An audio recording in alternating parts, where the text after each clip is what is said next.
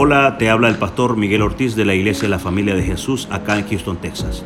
Nuestra visión es ayudar a otras familias a encontrar el amor perfecto a través de nuestro Señor Jesucristo. Espero que disfrutes este bonito mensaje. como eh, fight or flight. Eh, nuestra reacción eh, que tenemos casi un instinto de pelear o huir eh, ante diferentes circunstancias. Cuando llegan y lo asaltan, ¿qué, qué? Se, atemoriza o, pelea, o cuando hay un terremoto, los que son salvadoreños, eh, ¿qué, es lo primero que hace? Se queda y ve y dice, ok, voy a, voy a hacer esto, o, se frisa. Eh, ante una emergencia, ¿cuál es nuestro instinto? Pero esta mañana quiero aplicar esto a, nuestra vida. ¿Cómo reaccionamos nosotros ante los problemas, ante el proceso, ante el quebranto, ante la tribulación? Porque mire, los problemas van a venir, hermanos. Las tribulaciones van a estar. Dice, dijo el Señor, en este mundo tenéis- te- tendréis tribulaciones, pero no te desanimes porque yo estoy contigo. El problema no es si hay o no tribulaciones. El problema es cómo reaccionamos ante estas cosas. Porque si, si nosotros reaccionamos de una mala actitud, nos deprimimos, nos desanimamos, vamos a perecer, vamos a fallar. Pero si confiamos en el Señor, si nuestra reacción es tener a Dios primero y saber que Él está orando, entonces podemos tener esperanza que vamos a soportar la tribulación y a su debido tiempo va a dar fruto. Y eso como, como no solo como seres humanos, pero como cristianos debería de ser nuestro principio en la vida. Mire, quiero ponerle ejemplos que probablemente lo han escuchado, pero es bueno recordarlos de personas, algunas tal vez cristianas, otras no, pero que son, fueron o son muy exitosas. Pero antes de tener ese éxito tuvieron muchísimos fracasos. Empezamos con el clásico ejemplo de Thomas Alva Edison. Para los que no sabían, Thomas Alva Edison fue el que inventó los bombillos. No, se vaya a caer. Fue el que inventó los bombillos. Thomas Alva Edison tuvo miles, casi literalmente miles de fracasos. Eran tantos sus fracasos para inventar un bombillo que sus aprendices le, le- preguntaban y le decían que si no se desanimaba ante tantos fracasos. Y él le dijo, eh, eh, él le dijo, fracasos, no sé de qué me hablas, he, he descubierto entre mil motivos de cómo no hacer un bombillo cómo no funciona un bombillo. O sea que cada vez que él fallaba, él aprendía cómo no hacerlo y lo cambiaba. Y Thomas Alva Edison hoy en día es responsable de los bombillos, de este micrófono del que yo le estoy hablando, del fonógrafo, del cine, eh, de- del cine moderno y una cantidad sin fin de inventos y creaciones. Porque por la actitud que él tenía cuando fracasaba, cuando pasaba por problemas. Oprah Winfrey, si usted no la, tiene en mente, Oprah Winfrey e- es una mujer muy famosa que se ha conocido porque si usted va a su show le dice, mire debajo de la silla, no, no mire debajo de su silla porque no hay nada, pero usted mira debajo de la silla y saca y, y es un carro. Y todos en la audiencia se llevan un carro nuevo. Y tú te llevas y tú te llevas y tú te llevas. Y hay hasta memes acerca de esto. Esta mujer es una ultramillonaria hoy en día y ha sido muy exitosa. Sin embargo, en su niñez fue víctima de abuso sexual. Ella trabajaba como reportera y la despidieron porque le dijeron que no tenía las aptitudes para estar en pantalla. Y hoy en día su éxito se basa en eso, en que es una persona que, que tiene su propio show. Sin embargo, ella cuando fue despedida no se desanimó, sino que cobró fuerzas y volvió a intentar. Albert Einstein, el hombre posiblemente podamos argumentar que es el hombre más inteligente que, que ha existido, es el genio de los genios, Albert Einstein. ¿Sabía usted que Albert Einstein fue declarado legalmente como discapacitado? Tanto eh, psíquicamente como que, tenía un retraso mental. Thomas Alba Edison no empezó a hablar, eh, perdón, Albert Einstein no empezó a, hablar hasta los cuatro años y no podía leer hasta los siete años de edad. Los profesores no creían que iba a llegar a a nada y no solo superó a sus eh, colegas, sino a todos sus profesores. Y ganó el premio Nobel de la física. Walt Disney, todos conocen, todos los niños conocen a Mickey Mouse. Emma está encantada con Minnie, con Mickey, el Pato Donald, Daisy, Pluto, Goofy, ya me los sé todos, se los tengo que estar leyendo. Emma está encantado con eso. Mire, es algo, yo me, sorprendo, no sé qué tiene Disney. La gente dice que es pacto con el diablo. No lo sé. Pero usted sabía que este hombre que empezó lo que es hoy conocido como Disney, eh, era eh, en su, temprana eh, carrera, era un ilustrador en un periódico de esos cuando usted, cuando existían los periódicos, todavía se existe, pero no los leemos, usted ahí abría y había una sección de, comiquitas. Entonces, eh, eh, Walt Disney es el que dibujaba estas cómicas. Y lo despidieron porque sus diseños le hacían falta creatividad. Imagínense, y después de ser despedido, empezó varios negocios que fracasaron completamente fracasado. Sin embargo, cuando él diseña lo que hoy conocemos como Blancanieves, su negocio dio para arriba y hoy es lo que nosotros conocemos. Por último, y puedo seguir, hermanos, seguir y seguir y seguir. Por último, Henry Ford. Henry Ford fue, eh, no fue la persona que inventó el vehículo. Ya el, primer vehículo, para que usted no lo crea, se inventó en 1700 y pico. O sea, justo después de que, de que Estados Unidos declarara su independencia casi. Pero hasta Henry Ford, el vehículo, eh, no era comercializado, no era algo que, podíamos comprar y que teníamos acceso. Henry Ford le propuso a una ronda de inversionistas un vehículo, lo que después se, llegó, se, fue conocido como el modelo T, un vehículo que podía ser producido a masas. Y todos estos inversionistas dijeron, no, no, no, muéstranos cómo podemos hacer a nuestros caballos más rápido y en eso invertimos. Imagínense la falta de visión de esta gente.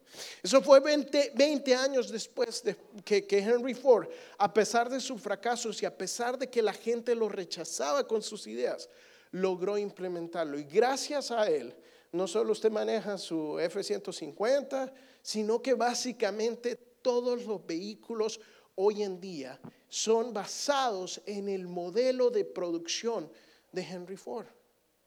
Es gente, esta gente es gente que aprendió de sus fracasos y siguió adelante. Y no se desanimó sino que dijo, voy a, voy a volverlo a intentar, voy a volverlo a hacer. Es gente que peleó y luchó por alcanzar esos sueños. Y es muchas veces gente que ni siquiera tenía Dios.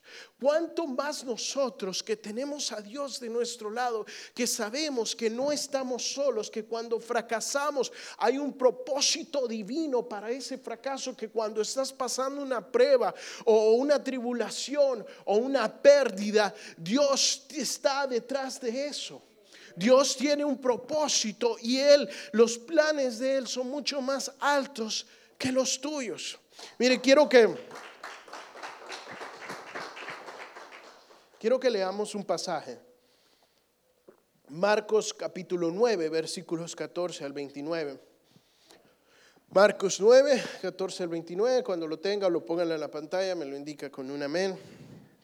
Marcos capítulo 9, versículos del 14 al 29. Dice así.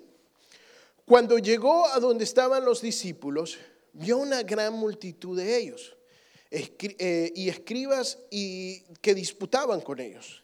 Y enseguida toda la gente viéndole se asombró y corriendo a él le saludaron.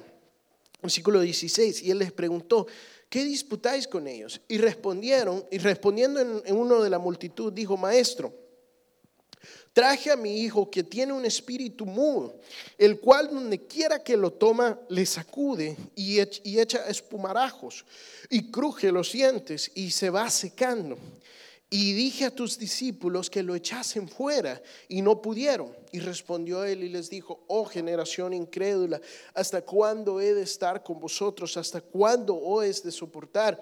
Traédmelo y se lo trajeron y cuando el espíritu vio a Jesús sacudió, sacudió con violencia al muchacho, quien cayendo en tierra se revolcaba echando espumarrajos. Y Jesús le preguntó al padre, ¿cuánto tiempo hace que le sucede esto? Y él le dijo, de este niño y muchas veces le echa en el fuego y en el agua para matarle. Pero si, si puedes hacer algo, ten misericordia de nosotros y ayúdanos. Y Jesús le dijo, si puedes creer, al que cree todo le es posible. E inmediatamente el padre del muchacho clamó y dijo, creo, ayuda mi incredulidad. Y cuando Jesús vio que la multitud se agolpaba, reprendió al espíritu inmundo, diciéndole, espíritu mudo y sordo, yo te mando, sal de él y no entres más en él. Entonces el espíritu, clamando y sacudiéndole con violencia, salió y quedó como muerto. De modo que muchos decían, está muerto. Pero Jesús, tomándole de la mano, le enderezó y se levantó. Versículo 28, cuando entró en, casa, sus discípulos le preguntaron aparte, ¿por qué nosotros no pudimos echarle fuera? Y Jesús les dijo, este género con nada puede salir sino con oración y ayuno. Mire, se lo voy a ilustrar un poco este pasaje. Jesús estaba en el monte de la transfiguración. Jesús había revelado a dos de sus discípulos eh, con Elías y con Moisés y les había mostrado esto y deja el resto de sus discípulos aparte. Entonces, después de haberse transfigurado, llega donde están sus discípulos y se encuentra con un escenario. En este escenario que él ve, ve a sus discípulos, a una multitud de gente y a los escribas. Los escribas eran responsables por transcribir la ley del Señor, eran expertos eh, en, la ley, eran los líderes religiosos de ese momento. Normalmente uno lee los fariseos, saduceos y escribas. ¿sí? Era un grupo de, personas religiosas y estaban va a discutir. Cuando ven que Jesús llega, la multitud y los discípulos se acercan a Jesús y Jesús les dice, ¿qué pasó? ¿Qué están discutiendo? Y ellos le dicen, no, y el hombre este levanta su voz y empieza a contarle al Señor el problema que está teniendo con su hijo, que básicamente estaba endemoniado y, que los discípulos no lo habían podido sacar. Y entonces después Jesús dice esto, dice eh, generación de víboras, ¿hasta cuándo está de nosotros? Está un poco claro, no, no, no, no se sabe a quién se está dirigiendo, el Señor, si es a los discípulos o si es a, las, a los escribas, probablemente a los dos, pero básicamente lo empieza a decir, ustedes no creen en el Señor, generación de víboras. Entonces le dice al hombre, le dice, eh, porque el hombre le dice, ten misericordia, y él le dice, si puedes creer, todo le es posible. Y la respuesta de este hombre va a ser la primicia de todo este sermón. Él le dice, creo, Señor, sana mi hijo. No. Él le dice, creo, ayuda mi incredulidad. Y yo me quedo cuando lo leo, el pastor Miguel hablaba de esto el domingo pasado, cuando me quedé, me, quedé y me detuve y me dije, eso no tiene sentido. Como dices, creo, pero ayúdame mi incredulidad. O sea, ¿crees o no crees? Y estuve dándole y dándole y dándole toda la semana eso, porque no me dejaba en paz. A mí no me cierra cuando algo no tiene lógica. Y dale, dale, dale. Y fue lo que el Señor me, reveló. Y después, ya ahorita vamos a ver eso, pero después el Señor básicamente sana al, muchacho, él, él, eh, se aparta de la multitud y los discípulos le dicen, Señor, ¿por qué no lo pudimos sacar? Porque tienen que ayunar y orar básicamente. Ese género solo sale con ayuno y oración. Pero quiero que, que veamos tres cosas, tres lecciones de, de, lo que podemos aprender de este pasaje en cuanto cuando vienen las tribulaciones, el fracaso y las pruebas. Número uno, ¿cómo reaccionamos? ¿Cómo reaccionaron los discípulos? Número uno, muchas veces discutimos discutimos el problema, pensamos el problema. Estos discípulos, el Señor les había dado su autoridad, les había dado su poder. Ellos creían al Señor, tenían ya casi tres años caminando con el Señor, conocían al Señor, habían comido con el Señor. Sin embargo, no tenían el poder ni la fe para sacar a un endemoniado. Entonces, en vez de buscar al Señor, en vez de ir y a decirle, Señor, necesitamos tu ayuda porque ya oré y no sale el Espíritu, empiezan a discutir, empiezan a estresarse, empiezan a pensar en el problema y que, y uno dice, ¿qué estaban discutiendo? Porque estaban discutiendo con los escribas. Y, y, fíjese que el Señor le pregunta a este hombre, le dice, ¿desde cuándo está así? De este niño. ¿Qué significa esto? Este hombre había intentado todo por sanar a su hijo. Era un padre desesperado. So estoy casi 100% seguro que no era la primera vez que los escribas trataban con este hombre. Él probablemente había ido a los fariseos, había a los saduceos, a los escribas y ninguno había podido sanar a su hijo por años. Ya era un muchacho joven. No se sabe si tenía entre 12 hasta 30 años. Y desde niño había estado así. Entonces, cuando este hombre escucha, hey, hay un movimiento nuevo religioso de un hombre loco que camina en sandalias, tiene el pelo largo, es y carpintero, y donde quiera que va la gente sana, este hombre lo que hizo fue levantarse, su última esperanza, e ir a buscar sanidad, liberación para su hijo. No encuentra a Jesús, pero encuentra a sus discípulos. Y cuando los discípulos no lo pueden sanar, allí estaban los escribas. Y estoy 100% seguro que estaban discutiendo del fracaso que habían tenido, de que por qué no salía el Espíritu, de por qué, qué, qué, es lo que pasaba, porque se los pregunta Jesús, ¿qué discuten? Y el hombre dice, y estoy seguro que los escribas le decían, no, es que mira, eso no es un espíritu, el muchacho está enfermo, e, es sordo mudo y tiene epilepsia y le dan ataque de epilepsia, por eso es que saca espuma, por eso es que se... Y si uno lo ve, si uno lo lee, cualquier doctor le diagnosticaría probablemente eso a este muchacho.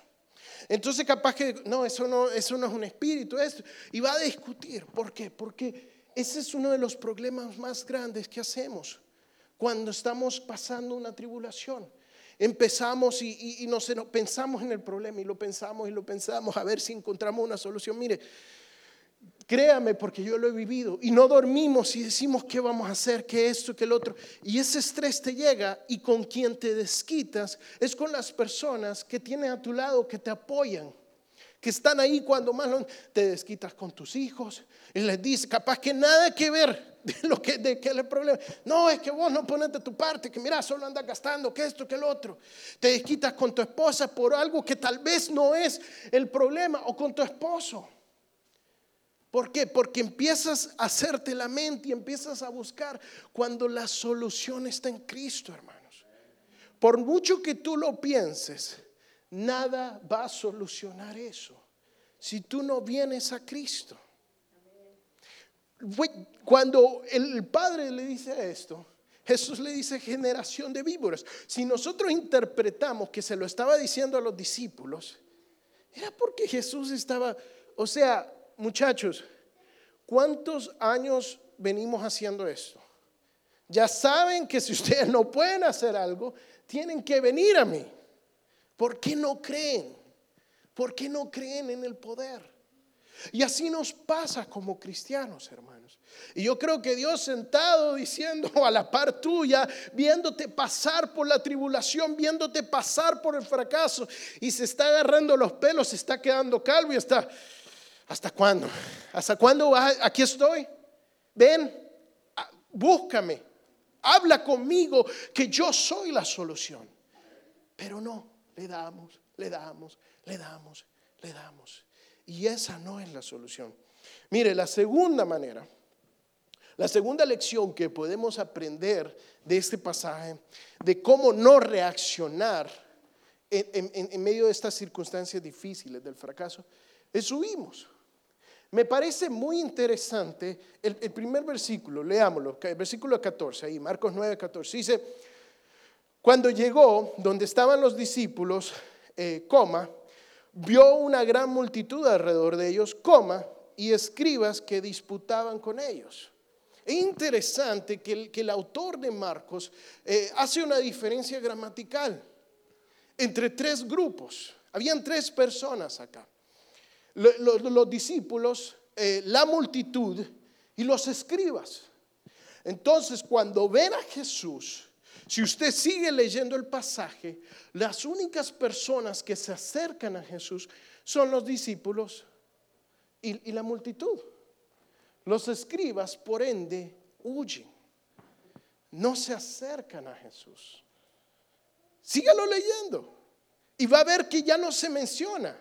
Cuando los escribas, los fariseos y saduceos se quedaban para presenciar los milagros de Dios, siempre Dios después de Jesús, siempre Jesús les daba algún tipo de lección o les decía algo, pero no, en este pasaje solo le habla a la multitud y, a los discípulos. ¿Por qué? Porque se apartaron se apartaron porque no podían buscar al Señor, porque eh, eh, cuando veían un problema, la solución nunca era Cristo.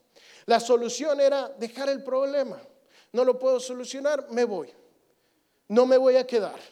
No voy a buscar a Cristo. Voy a ver por, mis propias maneras. Y sabe que ese es uno de los problemas de nuestra generación.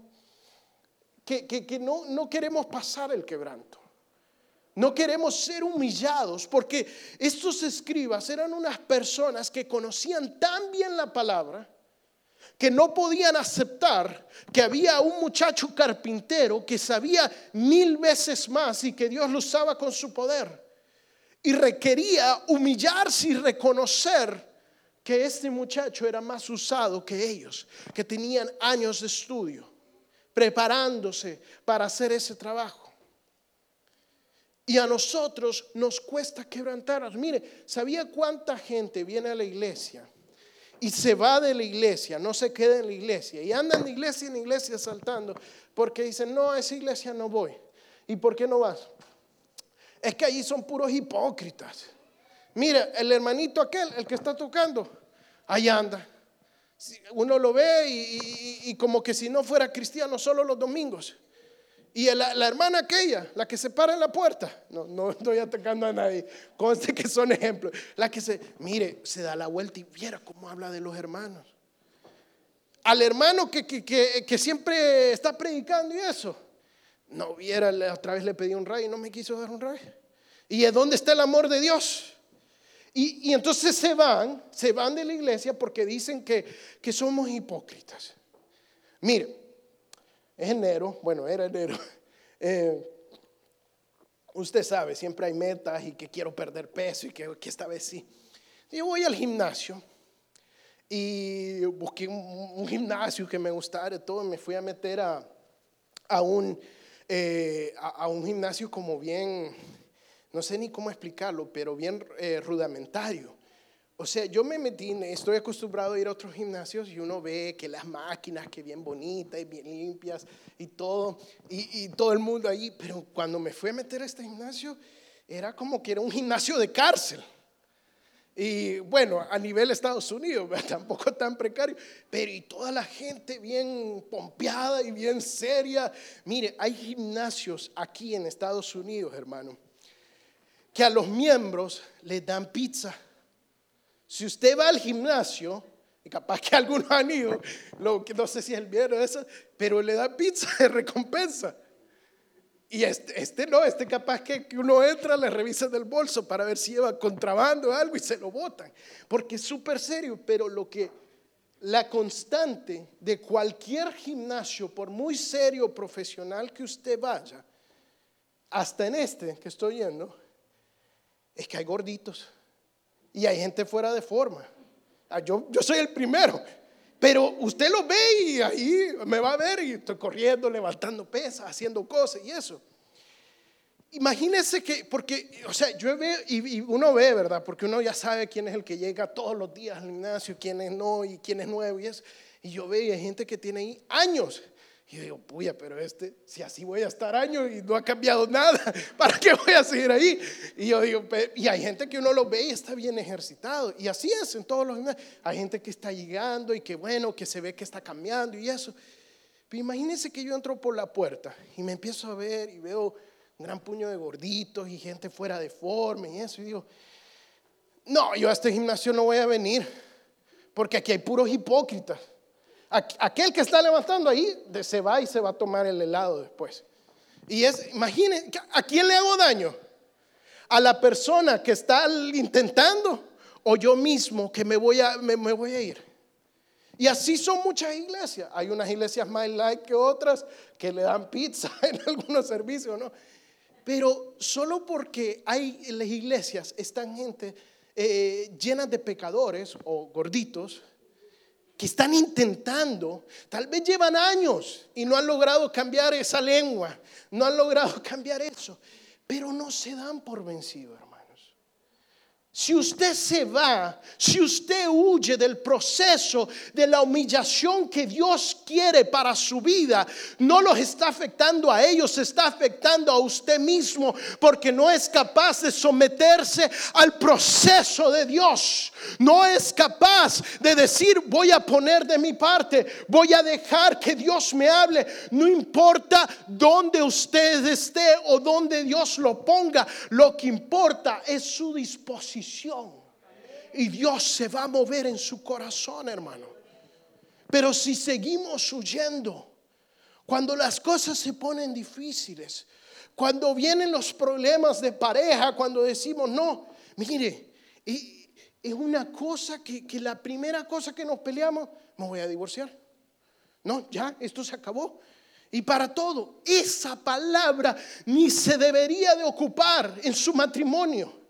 Porque esa no es una opción, hermanos. Esa opción legalmente no existe en su matrimonio. Eso no puede ser nuestra mentalidad. Cuando las cosas se ponen difíciles en tu trabajo, lo primero me voy.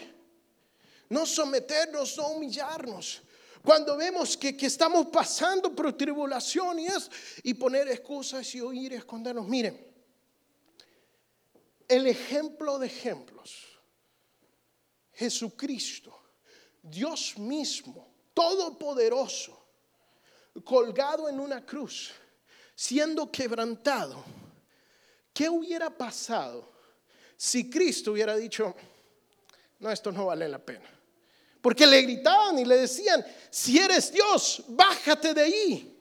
Le escupían por las personas que le estaba dando su vida esas personas las estaban vituperiando. Eran judíos, hermanos. Era el pueblo que le había venido a salvar.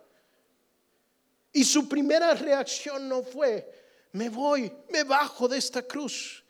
Entonces, ¿por qué nuestra primera reacción cuando viene el problema es apartarnos de Dios? Es huir de Él, es no humillarnos. Cuando esa debería de ser nuestra primera reacción, tirarnos al piso y decir, Señor, te necesito. Señor, quiero más de ti. Señor, no sé cómo hacerle. No tengo las respuestas. Háblame. Y esa es la tercera lección, hermanos. Ayúdame a mi incredulidad. Y aquí te voy a desafiar un poco. Porque yo pensaba y pensaba en la, en la respuesta de este hombre y no le entendía. Decía, ¿cómo? Si Dios le dice al que cree todo lo es posible, lo único que él tenía que decir es, yo creo. Pero este hombre se humilla y reconoce algo que nos cuesta a nosotros tanto reconocer. Que nuestra fe no siempre es lo que queremos que sea. Que nos cuesta creer en Dios, que es fácil decir, sí Señor, creo, pero es difícil admitir, Señor, también estoy dudando. Señor, no sé si lo voy a lograr. Ayúdame en mi incredulidad. Este hombre se humilló.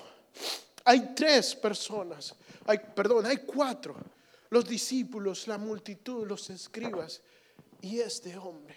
Este era un padre desesperado. Este era un padre que había pasado años orando por su hijo, clamando por la vida de su hijo, llevando, intentando de todo para darle libertad a su hijo y nada había funcionado. Obviamente que iba a tener dudas, obviamente que iba a decir cómo, cómo lo voy a lograr. Y cuando le pregunta el Señor, cree todo, al que cree todo lo es posible. Le dice, sí, Señor, yo creo pero he intentado todo. Ayuda, ayúdame a creer más. Cuando los discípulos le dicen a Jesús, después de que presencian el milagro y le dicen a Jesús, Señor, ¿qué pasó? Nosotros oramos, ¿por qué no lo pudimos sacar? Y él le dice que este género solo sale con ayuno y oración. Él está diciendo, y ellos no entienden, y yo tampoco hasta, hasta hoy en día, no tuvieron fe. Porque cuando tú no tienes fe, cuando tú no sientes, cuando dices, sí creo, Señor, pero necesito más de ti, es que tenemos que ayunar y orar para que nuestra fe incremente, para que podamos ver, para que ese velo se quite de nuestros ojos y veamos el milagro de Dios, veamos la respuesta de Dios. Eso es lo que Dios les está diciendo, les está diciendo, no lo pudieron sacar porque su fe no está donde necesita estar, porque no están buscándome, porque no están ayunando lo suficiente, porque no están orando lo suficiente. Acabamos de salir de un ayuno y oración y sales con el pecho en alto, sales más victoriosa que nunca. Dices, dispárenme, que no, importa lo que pasa porque soy más que victorioso en Cristo que me fortalece. Pero ¿qué pasa? Ya llevamos una semana. ¿Cuántas veces has orado? ¿Cuántas veces has buscado a Dios? Hermanos, esto es algo que todos los días tú te tienes que humillar y decirle a Dios, yo no puedo. Yo no puedo. El propósito del quebranto en tu vida es reconocer tu humanidad, es reconocer que no puedes, es reconocer que no eres lo suficientemente bueno, que eres pecador, que eres, que, que no eres, y no se trata de deprimir y de bajar tu autoestima, se trata de ser sinceros y reconocer que tú no puedes, pero que tenemos un Dios que todo lo puede, que dice al que cree, todo le es posible. Y decirle, Señor, ayúdame a creer, ayúdame a tener fe, levántame, Señor, y dame más. Hermanos, se vienen y van a ser tiempos difíciles. Van a ser muchísimo peor de lo que pensé. Los huevos, los huevos los van a empezar a vender individualmente. Y vamos a decir, Señor, ayúdame. Y Dios te está diciendo, si tú crees, todo es posible. Al pueblo de Dios, dice la palabra, que no he visto justo desamparado, ni su descendencia que mendigue pan. No importa el tiempo que venga. Tú puedes hoy escoger ser parte de la multitud confundidos, eh, ¿qué está pasando aquí? Discutiendo. Puedes escoger ser escribe y apartarte de Dios, enfocarte en tu trabajo y decir, no, es que las cosas están caras, es que la inflación ha subido, o tengo que trabajar dos trabajos y, ya mi familia no me va a ver, ya no puedo ir a la iglesia, lo siento mucho, pastor, el domingo tengo que trabajar esto. Tú puedes escoger, escoger ser como los escribas y pensar que tu manera, tu esfuerzo va a solucionar la necesidad o puedes escoger ser como este Padre y rendirte a Dios.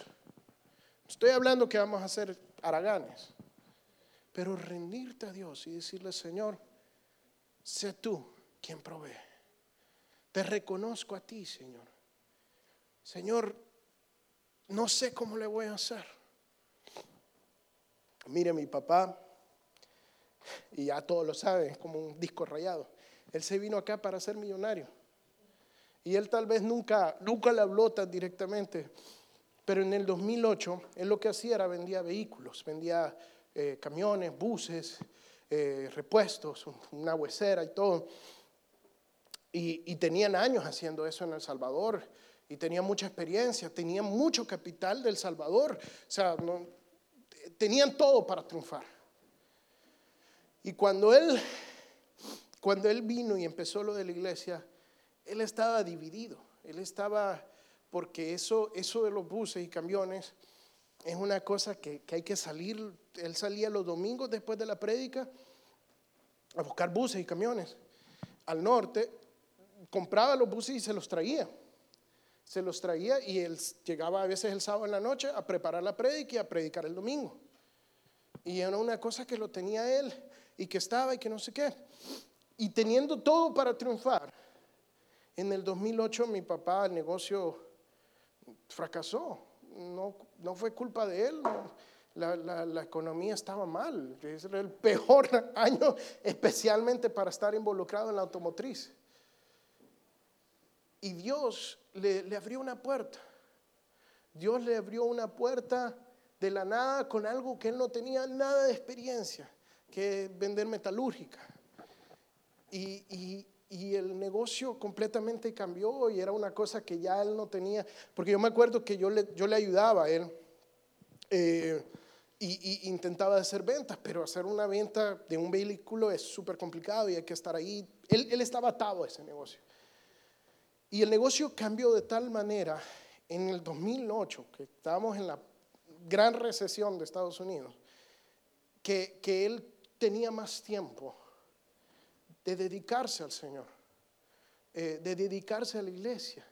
Y ya el negocio era como que ya hasta, hasta el final, mi papá casi que, o sea, estaba pendiente y todo, pero se dedicaba a la iglesia. Él era part-time negocio y, y full-time iglesia.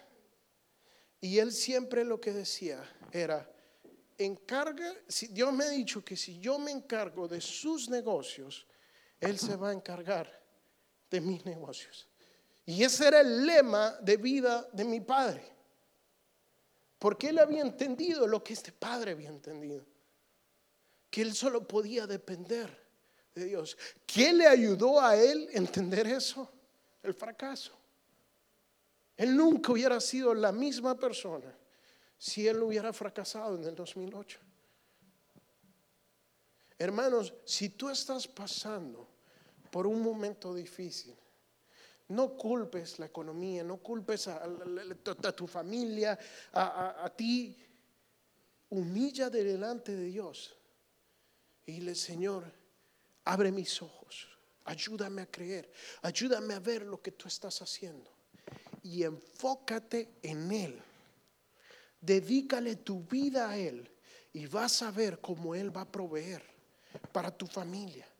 Yo te lo, yo no te lo prometo, te lo promete Dios que no te va a hacer falta nada, hermano.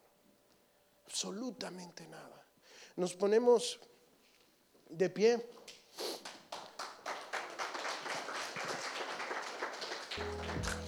Vamos a encomendarnos al Señor. Gracias, Padre. Deseo que disfrutes este bonito mensaje. Nuestros servicios generales son los miércoles a las 7.30 pm y domingos a las 9 y 11 de la mañana. Nuestra dirección es el 14935 de la Ligia Road, Houston, Texas 77060. esperamos.